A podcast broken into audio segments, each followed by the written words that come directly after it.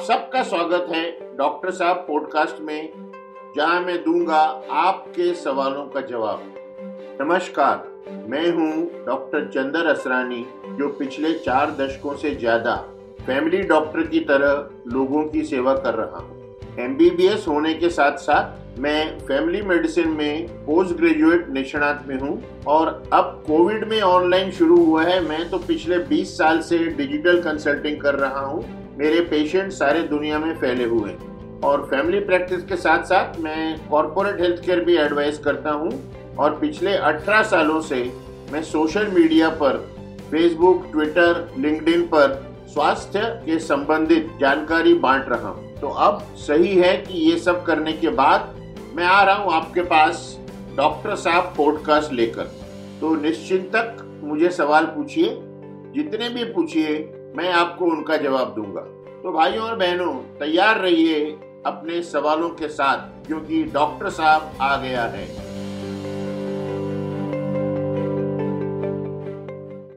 तो सुषमा आज क्या विषय है आपका, हमारे आज के पॉडकास्ट के लिए? सर, इस बार हमें ग्रुप ऑफ़ डॉक्टर्स से बहुत सारे क्वेश्चंस आए हैं, और वो क्वेश्चंस है कि खाने में तेल कितना वापरा जाए। जैसे ये लॉकडाउन में बहुत सारे डॉक्टर्स ने भी खाना बनाया है बहुत सारे मेल डॉक्टर्स ने भी खाना बनाया है तो उन्होंने भी बहुत सारे क्वेश्चंस पूछे हैं हमें। बहुत अच्छी बात है। डॉक्टरों को खुद तो ज्ञान होना चाहिए ना क्योंकि मरीज़ को नहीं तो कैसे समझाएँगे क्या सही है क्या गलत है? तो सही बात है लाइक हमें हमारे पेशेंट्स को तो बताना ही है कि कितना तेल यूज़ किया जाए हमें खुद भी जानना है कि कितने तेल में खाना बनाया जाए या फिर किस तरीके से उसका बराबर से उपयोग किया जाए। कितने प्रश्न हैं? क्या हम दो एपिसोड कर सकते हैं? हाँ सर हम दो एपिसोड ज़रूर कर पाएँगे। क्वेश्चंस बहुत ही मात्रा में ठीक है शुरू करो। तो पहला क्वेश्चन है कि क्या तेल उपयोग में लाना खराब है या तेल यूज़ करना बिल्कुल बंद कर देना चाहिए? ना ना ना ना ना बिल्कुल तो आप बंद ही नहीं कर सकते। जैसे हमने पहले बताया है एक ग्राम प्रोटीन या एक ग्राम कार्बोहाइड्रेट आपको चार कैलोरी देता है, जबकि एक ग्राम फैट या चर्बी या तेल आपको नौ कैलोरी देता है। हमारा शरीर जो दिन भर काम करता है, हमारे शरीर के हर अंग में जो मेटाबॉलिज्म चलता है, उसके लिए हमें एनर्जी लगती है और वो एनर्जी हमें तेल से ज़्यादा मिलती है। हमारे खुराक में प्रोटीन कार्बोहाइड्रेट और फैट यानी चर्बी, ये तेल कम से कम तीस प्रतिशत होना चाहिए। तो बंद तो आप नहीं कर सकते, तेल तो बहुत ज़रूरी है। लेकिन जैसे हम कहते हैं ना, हर अच्छी चीज़ एक मर्यादा में अच्छी है, तेल को भी एक मर्यादा में उपयोग लाना चाहिए, ज़्यादा तेल नुकसान दे सकता है। और आजकल नुकसान देने के लिए कोई उम्र नहीं है। हमने तो 30-35 साल में भी लोगों को हार्ट अटैक या हृदय का दौरा पड़ते हुए देखा है। तो हम बहुत सुनते हैं कि सैचुरेटेड फैट अनसैचुरेटेड फैट हम जानना चाहते हैं कि, कि ये क्या है? देखो इस पे ज़्यादा दिमाग न लड़ाओ। दो किस्म के कुकिंग मीडियम या कुकिंग तेल होते हैं। एक है जो सामान्य तापमान पे रूम टेम्परेचर पे सॉलिड है जमा हुआ है। वो सैचुरेटेड है। और दूसरा जो रूम टेम्परेचर सामान्य तापमान पे लिक्विड है, पतला है, जमा हुआ नहीं है, पिघला हुआ है, वो अनसेचुरेटेड फैट है। सेचुरेटेड फैट सेहत के लिए उतना अच्छा नहीं है जितना कि अनसेचुरेटेड फैट है। इतना ही आप और हमारे सुनने वाले जानेंगे तो उनके लिए काफ़ी है। ज़्यादा इसमें दिमाग न लड़ाए, नहीं तो मुफा पूफा इसमें सब फंस के रह जाएँगे। नेक्स्ट क्वेश्चन जो है कि एक परिवार में कितना ऑयल यूज़ करना चाहिए? ये देखो मैं प्रैक्टिस में जिस भी महिला या पुरुष को पूछता हूँ ना आप लोग कितना तेल खाते हो? तो सबका जवाब यही होता है डॉक्टर साहब हम बहुत कम तेल खाते हैं। फिर हम पूछते हैं घर में कितने लोग हैं? चार बड़े हैं हमारे यहाँ और दो बारह साल के बच्चे हैं। तो हम कहते हैं, चलो, चार बड़े और दो बच्चे मिला के एक बड़ा तो पाँच बड़े हो गए। तो आप महीने का कितना खाते हो? हमारा डॉक्टर साहब पाँच लीटर में हो जाता है। तो वो पाँच लीटर ज़रूरत से दुगुना ज़्यादा है। तो अब मैं आपको फॉर्मूला बताता हूँ, याद रखो। एक वयस्क इंसान वन एडल्ट हेल्दी पर्सन उसको 500 ml तेल एक महीने में लगना चाहिए। 500 ml इन वन मंथ यानी कि तीन चम्मच रोज का। अब तीन चम्मच रोज का आप अगर और जानना चाहते हो ना, और अगर ये आपके लिए मुमकिन है तो मैं कहूँगा उन तीन चम्मच में एक चम्मच देसी घी होना चाहिए और दो चम्मच रिफाइंड तेल होना चाहिए। इससे ज़्यादा तेल कहीं ना कहीं आपके शरीर में जमता जाएगा, आपको मोटापा हो जाएगा, आपके शरीर में कोलेस्ट्रॉल बढ़ जाएगा और कम उम्र में हार्ट अटैक, लकवा ये सब हो सकता है। तो आधा लीटर पर एडल्ट पर मंथ अगर आपकी तीनों मेन खाना, नाश्ता, दोपहर का खाना, रात का खाना घर में बन रहा है तो अगर आपका एक खाना कैंटीन में खाया जाता है तो ये तेल और कम करना पड़ेगा। मुझे लगता है आपको समझ गया होगा कितना तेल चाहिए। तो अगर आपके घर में चार बड़े और दो बच्चे हैं, सब मिला के पाँच बड़े जितने हैं तो आपको ढाई लीटर से ऊपर नहीं लग सकता। तो ये तो हुआ तेल के बारे में। घी कितना यूज़ करना चाहिए? यही गलत फहमियाँ पेशेंट्स को भी होती हैं। 500 ml तेल घी मक्खन चीज़ सब मिलाकर आप तेल 500 ml घी 500 ml ऐसा नहीं ले सकते। सब मिलाकर आपको ये लेना है। अगर आप मक्खन लेते हो तो उसको भी गिन लो इसमें उतना कर्म कर दो और घी गिन के सब कुछ मिला के आपका महीने का कोटा एक वयस्क का 500 ml है। तो क्या हर एक तेल फ्राइंग के लिए ठीक होता है? फ्राइंग यानी डीप फ्राई यानी तलना। तलने के लिए हर तेल अच्छा नहीं है। रिफाइंड ऑयल अच्छे हैं तलने के लिए। अगर हम सबसे अच्छा कहें और अगर आपकी जेब आपको वो करने दे तो हम कहेंगे सबसे अच्छा तलने के लिए, डीप फ्राई के लिए घी है। नहीं तो आप कोई भी रिफाइंड ऑयल, रिफाइंड तेल उपयोग ला सकते हैं। आजकल फ़ैशन चला है कोल्ड प्रेस्ड ऑयल का, जो अभी अभी निकाला गया है, जिसको रिफाइन नहीं किया गया। ये तेल डीप फ्राई या तलने के लिए नहीं अच्छे हैं, ये स्वास्थ्य के लिए हानिकारक हैं तो इन्हें न उपयोग में लाएँ। तलने के लिए रिफाइंड तेल ही उपयोग में लाएँ।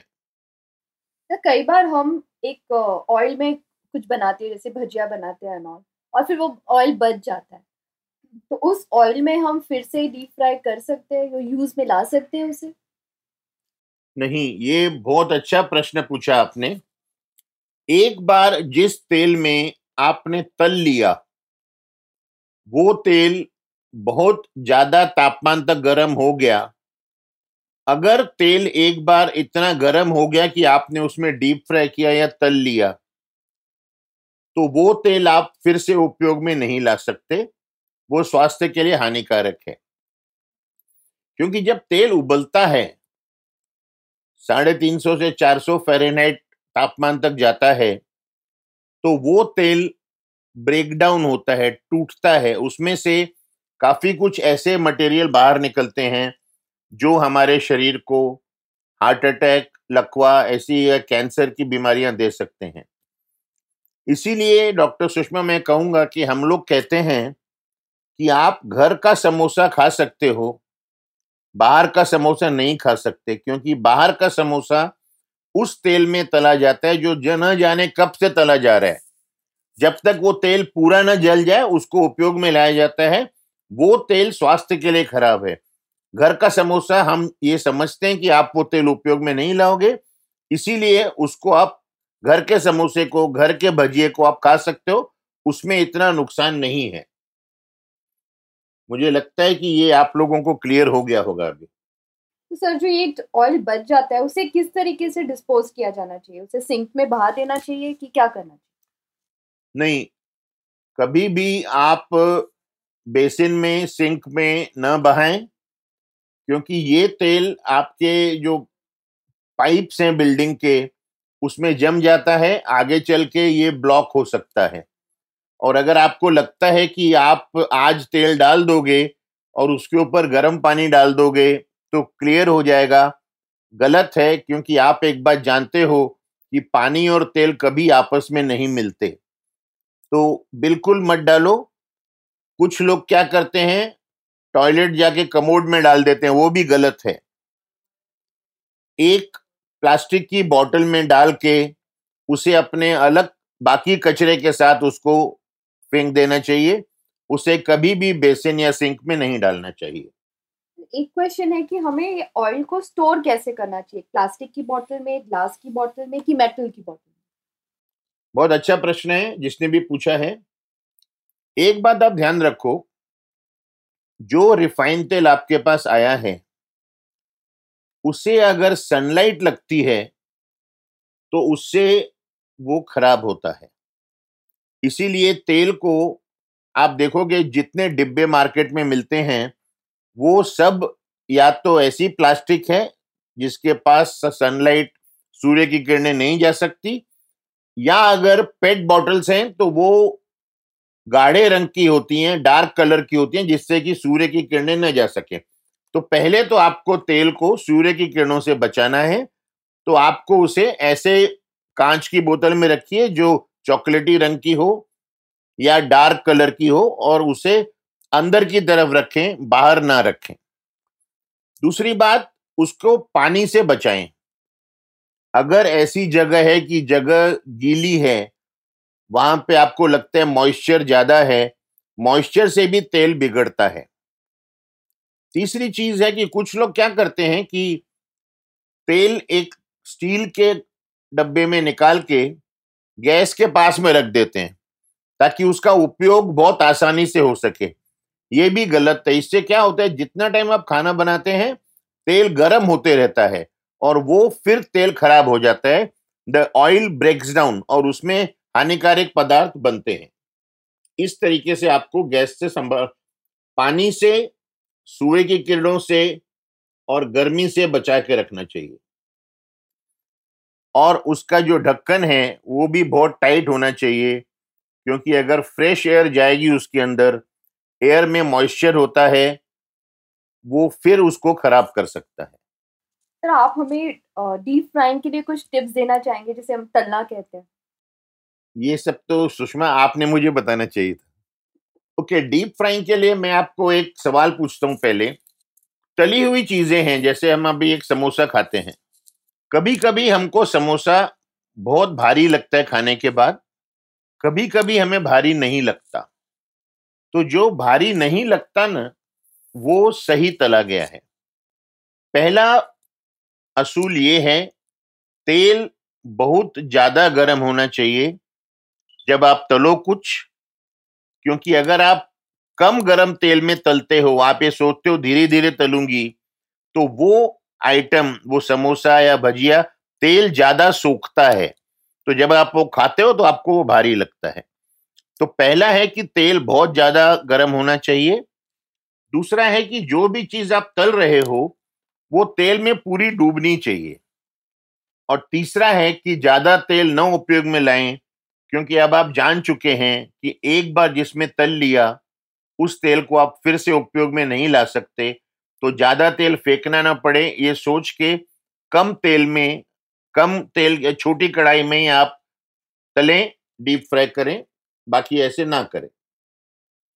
और अगर बहुत ज़्यादा तेल में आप बहुत समय रखेंगे ना तो बाहर की परत जल जाती है, जो फिर खाने में नहीं आती है। ये तीनों पॉइंट ध्यान में रखेंगे तो आई थिंक आपको कुछ दिक्कत नहीं होनी चाहिए। अब तलने की बात आ रही है तो मैं कुछ और टिप्स देना चाहूँगा। मक्खन में कभी ना तलें। अब मैंने कहा है कि घी अच्छा है सबसे, लेकिन मक्खन में कभी ना तलें। और कुछ तेल रिफाइंड, भले हमने कहा है रिफाइंड तेल में आप तल सकते हो, लेकिन कॉर्न ऑयल सोयाबीन ऑयल और सनफ्लावर ऑयल में आप कोशिश करके ना तलें। क्योंकि ये तेल भी जल्दी ब्रेक हो जाते हैं। तो ये स्मोकिंग पॉइंट क्या है? स्मोकिंग पॉइंट आजकल बहुत बातें हो रही हैं इसकी। मैं बताता हूँ आपको स्मोकिंग पॉइंट क्या है। जब आप तेल को गर्म करते हैं पहले जब तेल गर्म हो जाता है तो आपको लगता है आप देखते हो कि उसकी जो ऊपर की सतह है वो थोड़ा चमक रही है। और चमकने के बाद जब चमकना रुकता है तो वहाँ से धुआँ आने लगता है। वो धुआँ उस वक्त क्या तापमान है तेल का कि जब धुआँ आने लगता है, उसको स्मोकिंग पॉइंट कहते हैं। और स्मोकिंग पॉइंट का मतलब है कि अभी ये तेल टूटना शुरू हो गया है, एक फ्री फैटी एसिड और दूसरा कुछ हानिकारक पदार्थ जो हमारे शरीर को नुकसान पहुँचा सकते हैं। ये ऐसे केमिकल हैं जो हमारे शरीर को नुकसान पहुँचा सकते हैं। इसीलिए तेल को स्मोकिंग पॉइंट तक नहीं ले जाना चाहिए और ज़्यादा टाइम नहीं रखना चाहिए क्योंकि पूरे तेल कढ़ाई में आग लग सकती है। तो जैसे मैंने शुरू में कहा था इतने सारे प्रश्न हैं हमारे पास कि दो हफ़्ते हो जाएँगे तो बाकी के जो प्रश्न हैं हम नेक्स्ट हफ़्ते दूसरे सप्ताह लेंगे। ठीक है। तो मैं अब सुषमा क्या सोच रहा हूँ? कि ये दो सप्ताह के बाद जो महिलाएँ हमें प्रश्न पूछ रही हैं उनसे पूछा जाए कि कुछ हमें हेल्दी रेसिपीज़ बताएँ। तो हम एक एपिसोड में चार पाँच हेल्दी रेसिपीज़ बना के लोगों को बता सकते हैं कैसे बनाई जा सकती हैं। क्या विचार है तुम्हारा? तो ये इससे अच्छा तो और कुछ हो ही नहीं सकता। चलो ठीक है फिर इसके बाद हम हेल्दी रेसिपीज़ पे एक या दो एपिसोड करेंगे। धन्यवाद।